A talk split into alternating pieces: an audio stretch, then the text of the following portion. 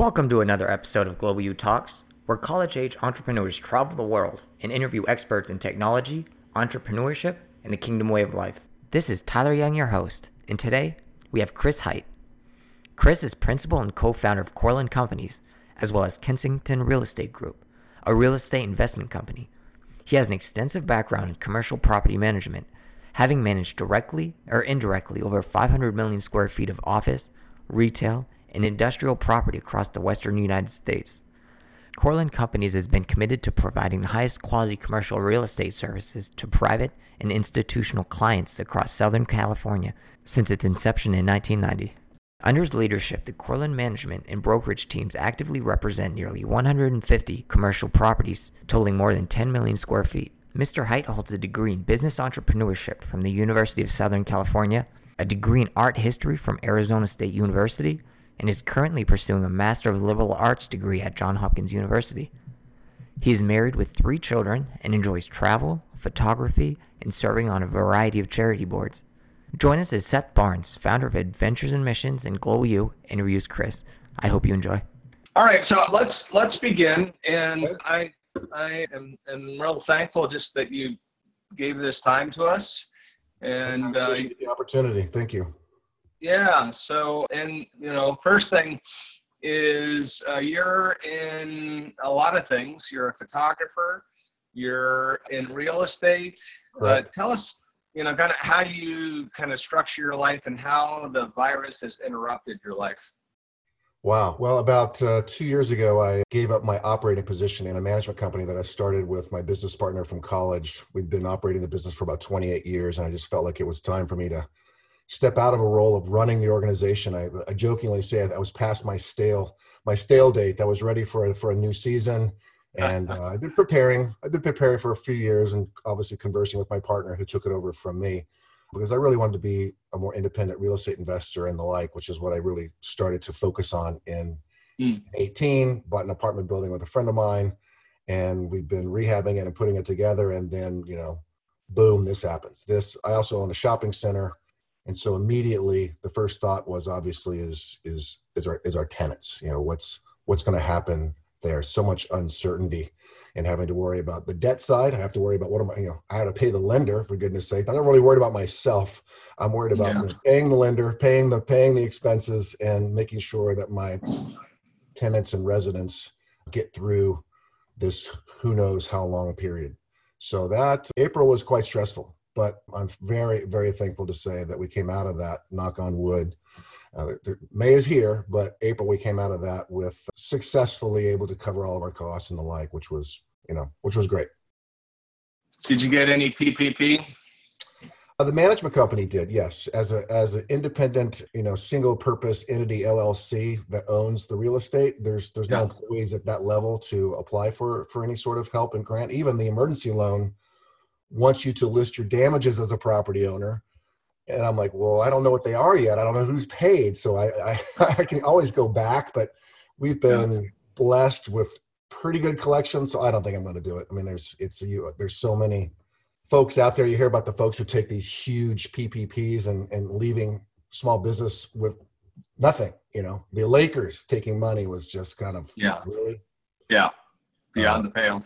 In fact, I had a friend. I had a friend, had a conversation with a friend of mine last night who was encouraged to take a large PPP for their multi-chain food chain. They own about 50 units here, and he just said, you know, I think coming through the month, we were so uncertain what was going to happen. He said, we're going to give the money back. That's great. On his own, which That's great. Cool. Well, yeah, I was in a conversation with about 50 other entrepreneurs last Wednesday about do we give the money back or do we take it?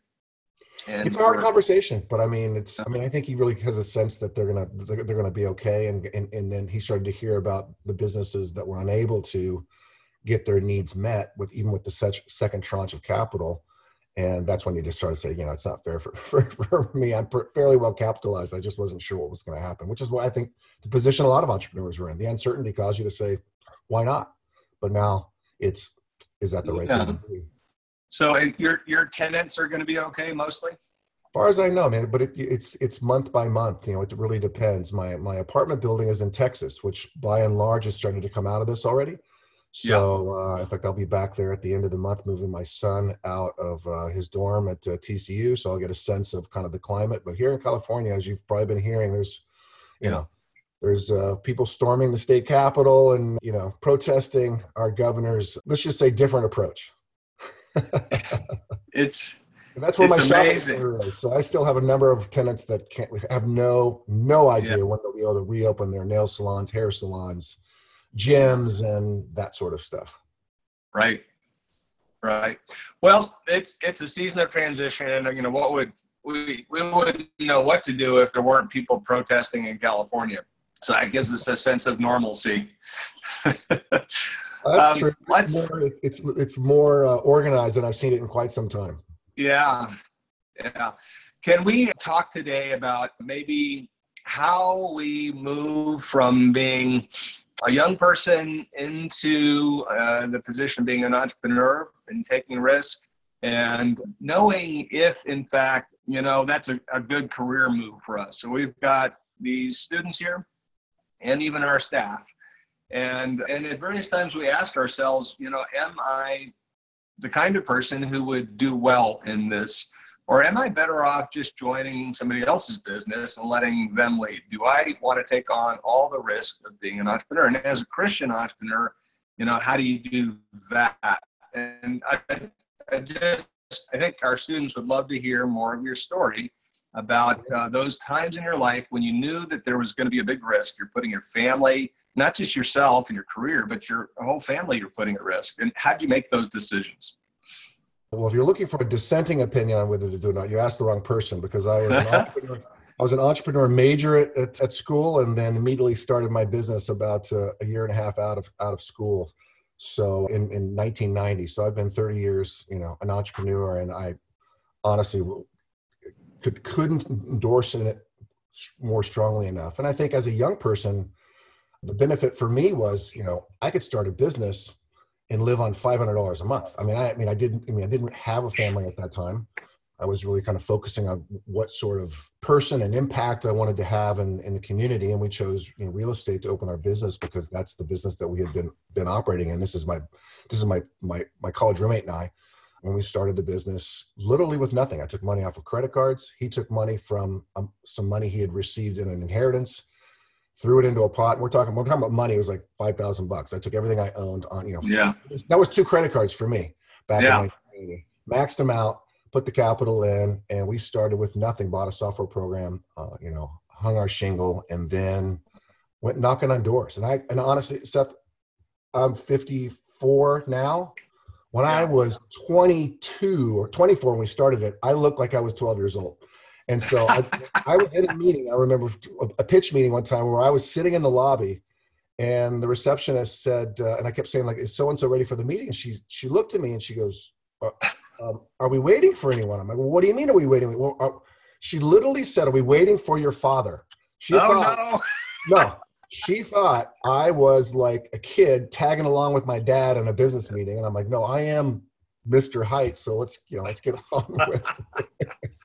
So uh, that was that was fun as well. So i had that challenge of looking like i was 12 and also trying to start a business. But i mean it's i look at i look at entrepreneurship like i look at art. You, know, you mentioned i'm a photographer. I'm also an art historian. I have a degree in art history as well as on business entrepreneurship. And so i look at it like art. And i think as artists what entrepreneurs are great at it's observing their surrounding and their culture and then moving to respond you know to meet those needs and it sounds so simplistic but if you don't stop to first absorb and take in and you got to be willing to take in the pain points because those pain points those thresholds right. those crossing right. points that's the moment of opportunity right right and you don't necessarily want to go into a to a space that's that's you know unless you have a a better mousetrap. You don't want to go into the mousetrap business. You're looking for those pain points, those places where you think you can respond and make a difference and, and truly add value, not just, I think, opportunistically, you know.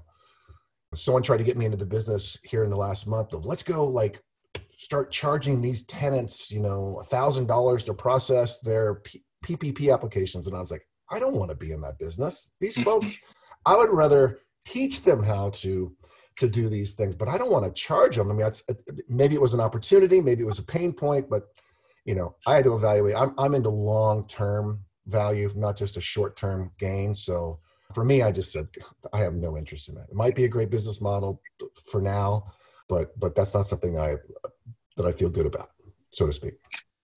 So it sounds like you are, you know, almost genetically predisposed to go into places that are ambiguous. You know, art, an artist does that. Begins with a blank piece of paper or a blank screen, or you know, and and then creates. And I, I wonder about the person who is not as prone to take on risk, something that we need to have in our gut before we go and, and be an entrepreneur. Was it for you like the really the only kind of career option that you considered because of the way you're built or how did you how did you get to the place where you realized i'm just not like other people i need to do something on my own ah, that's a great question my dad was not an entrepreneur he was an engineer he worked for a petroleum company yeah. You know, most of his life. Now, later in life, he started his own consulting business because he realized he had because of his contacts, but that wasn't until he was in his late 50s, early 60s. I, if you were to go back to my high school yearbook, so what do you want to be? I, it says entrepreneur. I've always yeah. just, always just wanted to, to, to, to, to be that person who creates something, and probably that's the right word. Yeah. But I don't think there, I don't think that there is a quintessential entrepreneurial profile. I mean, we, we tend to kind of look at some of like the Silicon Valley guys and the guys in tech and say, well, you got to be, you know, brilliant. You have to be, you know, a, you know, computer engineering degree from Cal or Stanford or something to be able to be successful. And I, I fundamentally don't think that there is a, a set formula any more than there's a set formula for being a leader. And I think you can make a really good argument that a great entrepreneur is inherently a great, a great leader because they're willing to listen and respond and they can they can come from a place of introversion or great extroversion it doesn't matter i mean it's uh, one of my early mm-hmm. one of my early things that i read probably when it you know I'm trying to remember when it when it came out but was uh, jim collins good to great collins makes a fantastic argument for yeah. the leadership of, of both existing you know publicly traded businesses and small businesses right. that the best the best entrepreneur leaders are, are, are servant leaders. In other words, they give of themselves, they respond yeah. to folks, they put other folks first.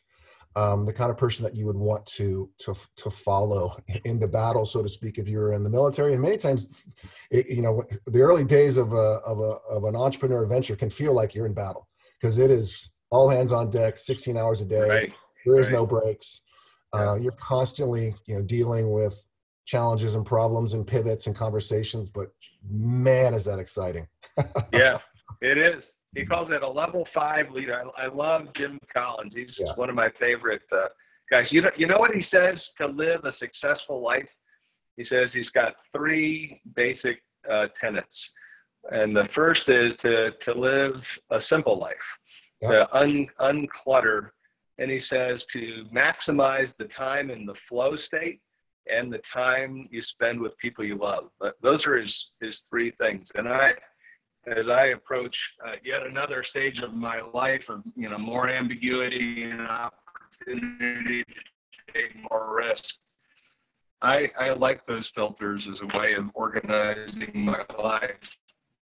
Yeah. Uh, would... So I guess that's a, a segue to maybe give, giving advice to uh, our young people here, how what filters would you give young people in terms of deciding whether you know being the, the ultimately for payroll and for uh, product market fit and all, all those decisions how do you make that decision uh, about you know that versus going in and following somebody else's lead and getting a job somewhere you know, I think it comes down to some level to to a passion. Do you have an idea? Do you have a thought that uh, or, or, a plan that you can develop into yeah. a, a well reasoned, well thought out uh, business plan? And let's be honest. I mean, the best business plans are those that we treat like a science experiment, where you have a hypothesis, you go into it, and you validate.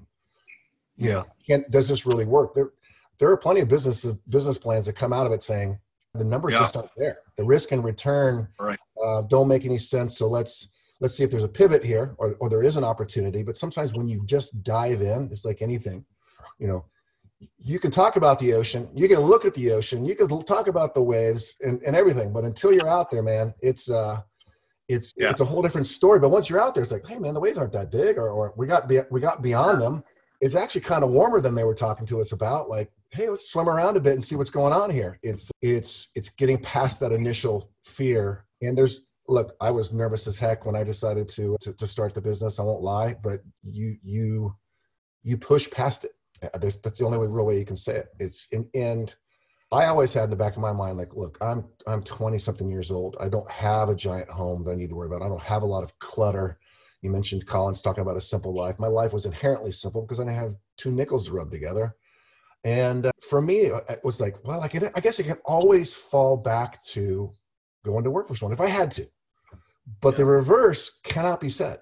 You go to work for someone and you are working for, you know, the man to leave the security of that paycheck, to leave the security of the 401k and go back in entrepreneurship, that road is not well traveled necessarily. I mean, plenty of people have done it certainly and left their jobs and been quite successful. But but mm.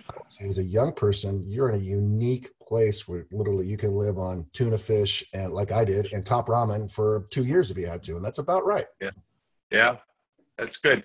Well, that I, I love it, and that's that's my life. So you know, I, I I love talking to people like you, Chris, who have done that because it's it's exhilarating and it's scary and then to actually succeed is uh, such a gift and uh, and for some people now to the students and and have them follow up with questions. Hey i recognize those faces.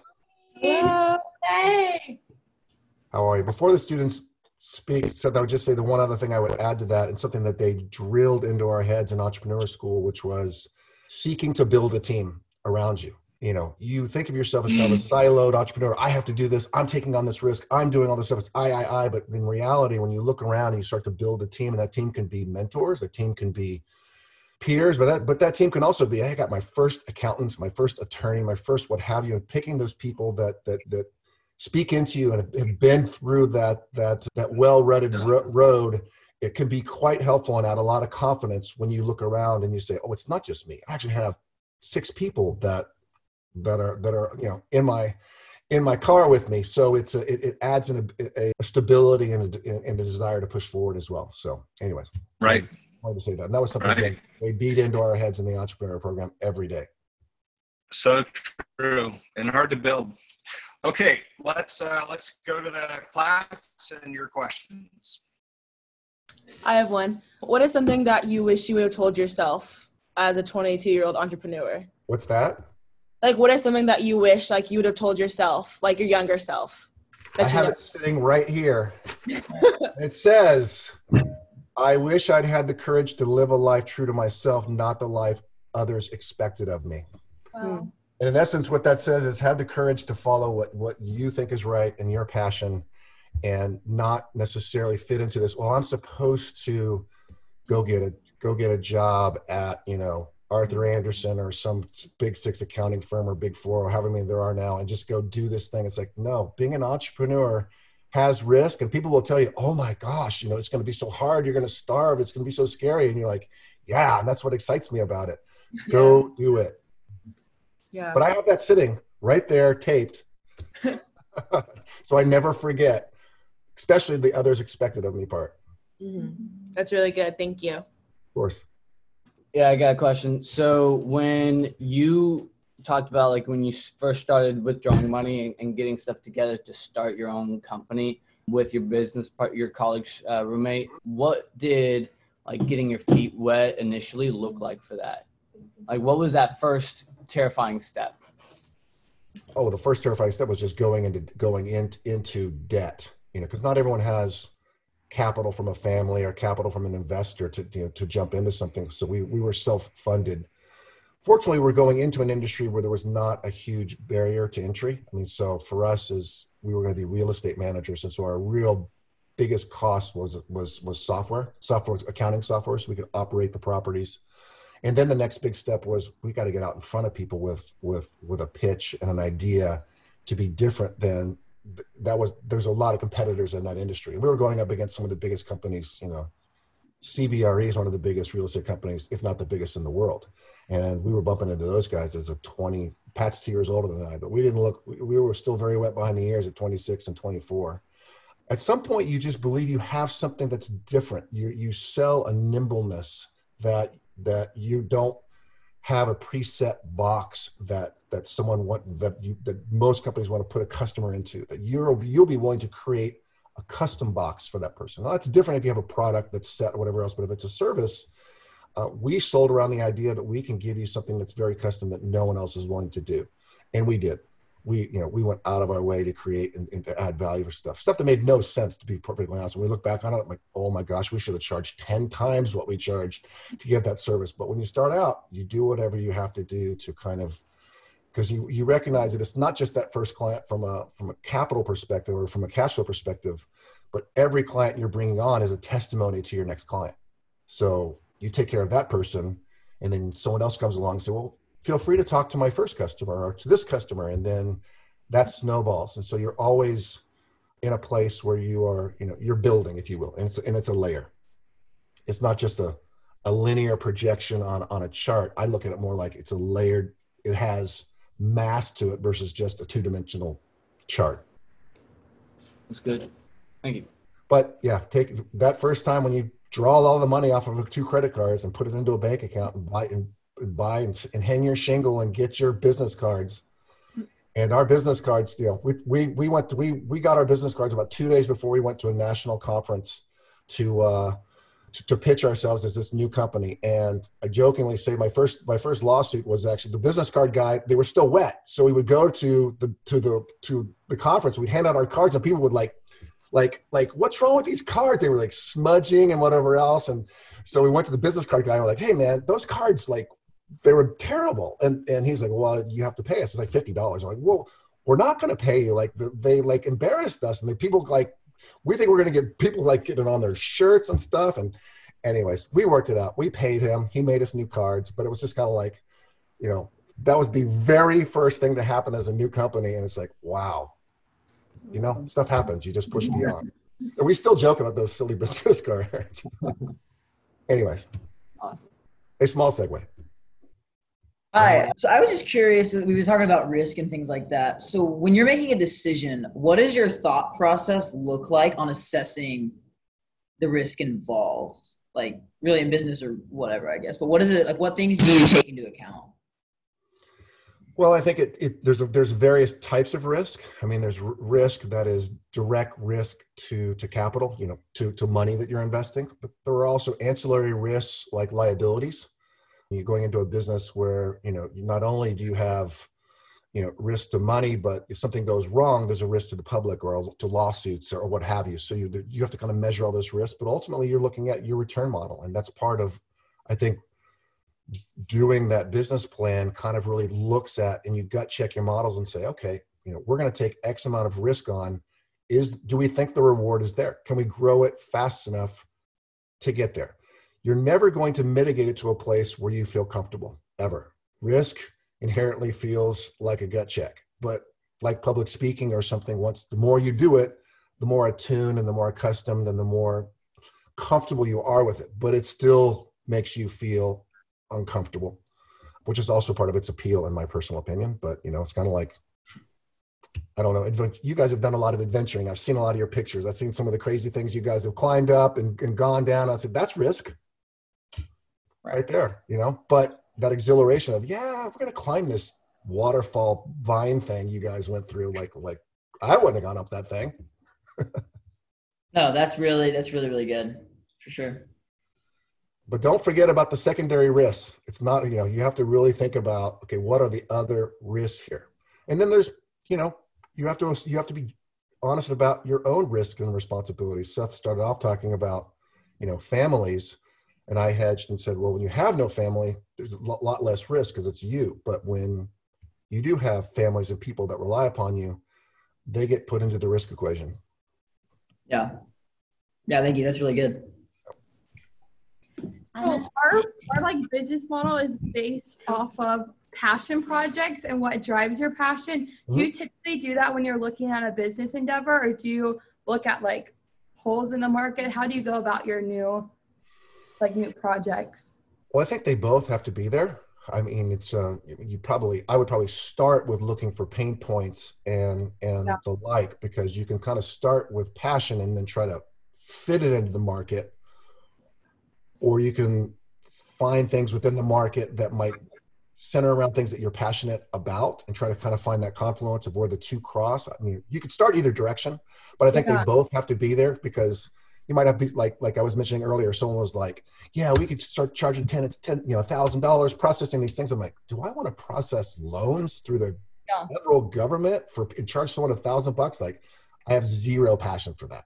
Mm-hmm. It might have been super profitable, but okay, great. Profit is just one aspect of being an entrepreneur, in my personal opinion. It's there's a whole level of fulfillment, and I called it artistry earlier, and I think there is kind of an artistic element to it, where this where the satisfaction is in and of itself of what you've created. I mean, you know that. How many businesses have you started? yeah, that's good. Thank you. Right? I mean, it feels great to get that website going, and you see Yeah. company, and you're like, oh my gosh, I created that. I mean, Absolutely. that's an amazing feeling. that's passion, and you feel Yeah. that way. Even my wife and I started our, you know, you, Yeah, you've I seen our, our our little apparel business that we started in the last two months. It's uh, when that website was done, I was like beaming Yeah. like a little kid. we love looking at it too. so one of the mentors, and I absolutely love your daughter. She is oh, awesome. he's all right. You guys, I thank love you. spending uh, time with her. My question is, how do you bring kingdom into your businesses? That is a tremendous question. Um, you can do it a number of different ways. I think that you can do it very intentionally. I have a friend of mine who prays regularly, opens up every one of his staff meetings with a small Bible study that he leads and what have you. Uh, makes it very clear that it's a Christian based business and the like, and that is an amazing aspect of his company. When I started my company, I wasn't a Christian. So it didn't really work its way into the culture and DNA. And my business partner was not and is not. So it's a lot of it for me has been my personal conduct and the way that we look at, in particular, our people. Because to me, that's what Christ looked at, right? He, I mean, he dealt with a number of different things, but it was always about the folks and how do you treat folks, and that be, that becomes really, really challenging in business when you start to juxtaposition. You really start to ask yourself, kind of that Kishi, but what would Jesus do? It, it can be really challenging, especially if you have an employee that's not performing or someone that's not fitting in as a good team member and a good collaborator, or someone that just is kind of hasn't grown with the rest of the team and their scale and ability, and yet they're still a wonderful person. They might still, you might all be people of faith, and you're like, how do we move this to the next level? Which might mean having to terminate or, you know, that's a terrible word, but that's the truth of it. And those are, you know, you can only pray through those things. And again, I think having a team around you and hopefully that team is a faith-based team as well but but having that team around you that you can not just be the person making that sole decision you may be the person ultimately who decides but what's the what's the proverb i believe it is it's just a, a, a wise man has many counselors it's it's absolutely the case in, in, in, in your business even starting off as a 20 year old you need multiple counselors So we're nearing the end of our time here, Chris, and I, I wonder if uh, I've got a, just a couple of uh, questions we could conclude with. One is just to tell us about how your team has helped you through this time and and the difference that that has made since that's been such an important emphasis for you. And secondly, just as a dad raising up a young entrepreneur daughter, you know, and I, I do this with like all my kids. And so it's really fun for me to hear other people like yourself that how, how do you there's risk implied in kind of releasing them to the marketplace. And uh, you know how do you know when you're you've done enough? And and how do you know the balance that you know being a dad that is there to comfort or or to provide you know how do you walk that balance out? So just two questions. One about the team I'll take- second as a as a father okay what was the first one seth i was so focused on what i was going to say about Yeah, Halo. yeah the, the first is your team and how you how you are relying on that in this time of ambiguity and uh, navigating you know, a, a lot of an uncertain environment. Sure. No, I mean the so team relying on your how do you rely on your team now?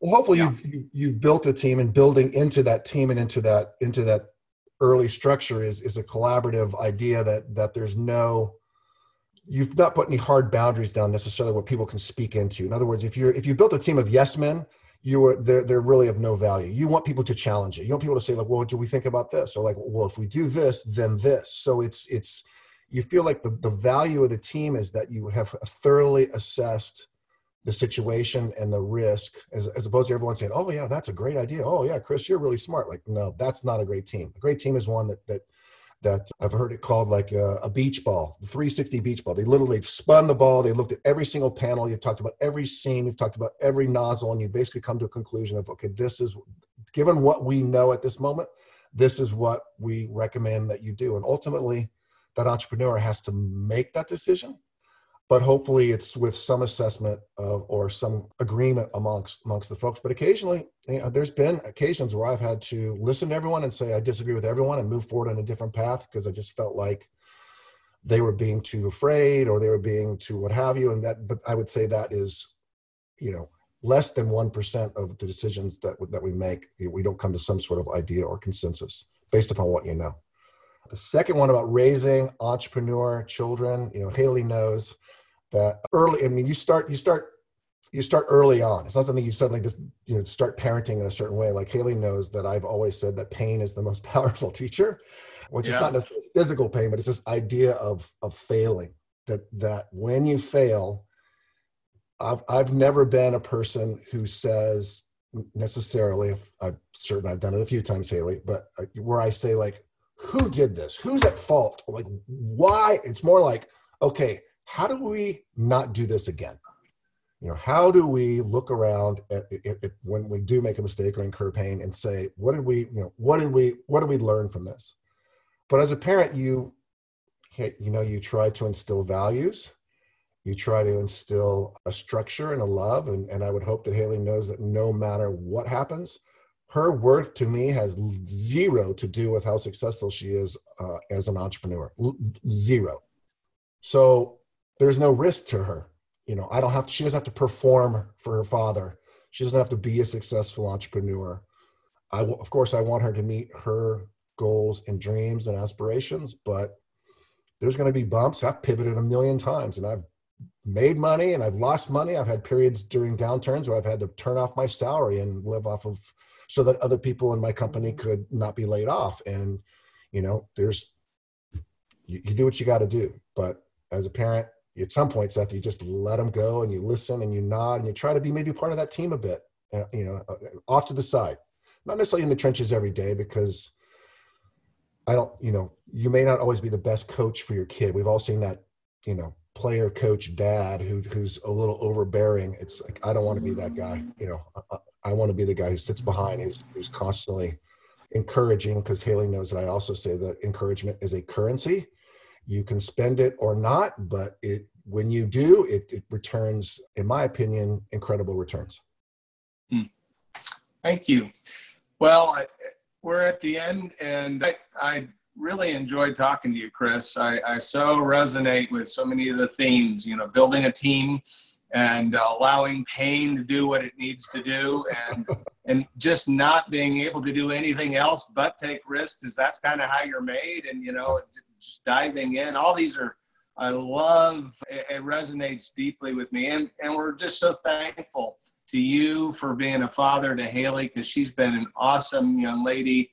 And we just think as chris said so highly of her. And and so I, I feel like a real partner with you in, in terms of investing in her and her future because uh, I believe that she's going to change the world. So thanks for well when Thanks for people ask us when people ask us what she's doing we literally say haley's changing the world yeah yeah she is. Well, thanks for the time, Chris, I and I appreciate hope it we very get to much. do this again. you guys have a great day All right. Actually, if if I can ask one of the students to pray for you, that'd, That'd be awesome. that'd be good. haley you know it. Did you guys seen that before Yeah. All right. Um, Oh, oh my gosh, God. I'm just filled with so much thankfulness and gratitude. Thank you for the man of God that my dad is. He's a son and a father and a friend and a husband and even more. And thank you just this is just a reminder of how important it is to re-meet the people around you that you've lived and grown up with. Thank you just that you've been just speaking through him and to him his whole life. And I just pray you continue to build him up and remind him, you know, what he's here for. I pray that you continue to just bless the artistry he has and his photography and all the visions and passions. And that you be the loudest voice for him. That there are people that say things and expect things, and there are a lot of different things and noises we can listen to. Uh, and I pray that, yeah, your voice and your word and who he knows you to be is the truest thing he sticks to. Thank you, just the family I got to grow up in and the daughter I get to be to him. I just pray for his blessings and just more over him, Lord. Amen. Amen. Thanks, Hales. You're the best, Mr. High. Love you. Thank Yes, you. thank you. Thank you for listening to another episode of Global U Talks. If you enjoyed this episode or think a friend might enjoy it, go ahead and share it with them. Also, be sure to drop a review or hit the like button on SoundCloud, Spotify, iTunes, or your favorite listening app. It goes a long way to help us out. And if you're interested in reading the transcript, head on over to theglobalu.org slash talks, where you will find the transcript of every episode, as well as the opportunity to join in on the conversation live. You can join our live episodes every Tuesday and Thursday at 9 a.m. Eastern. You'll be able to ask questions, meet the community, and talk with the host. I hope to see you there.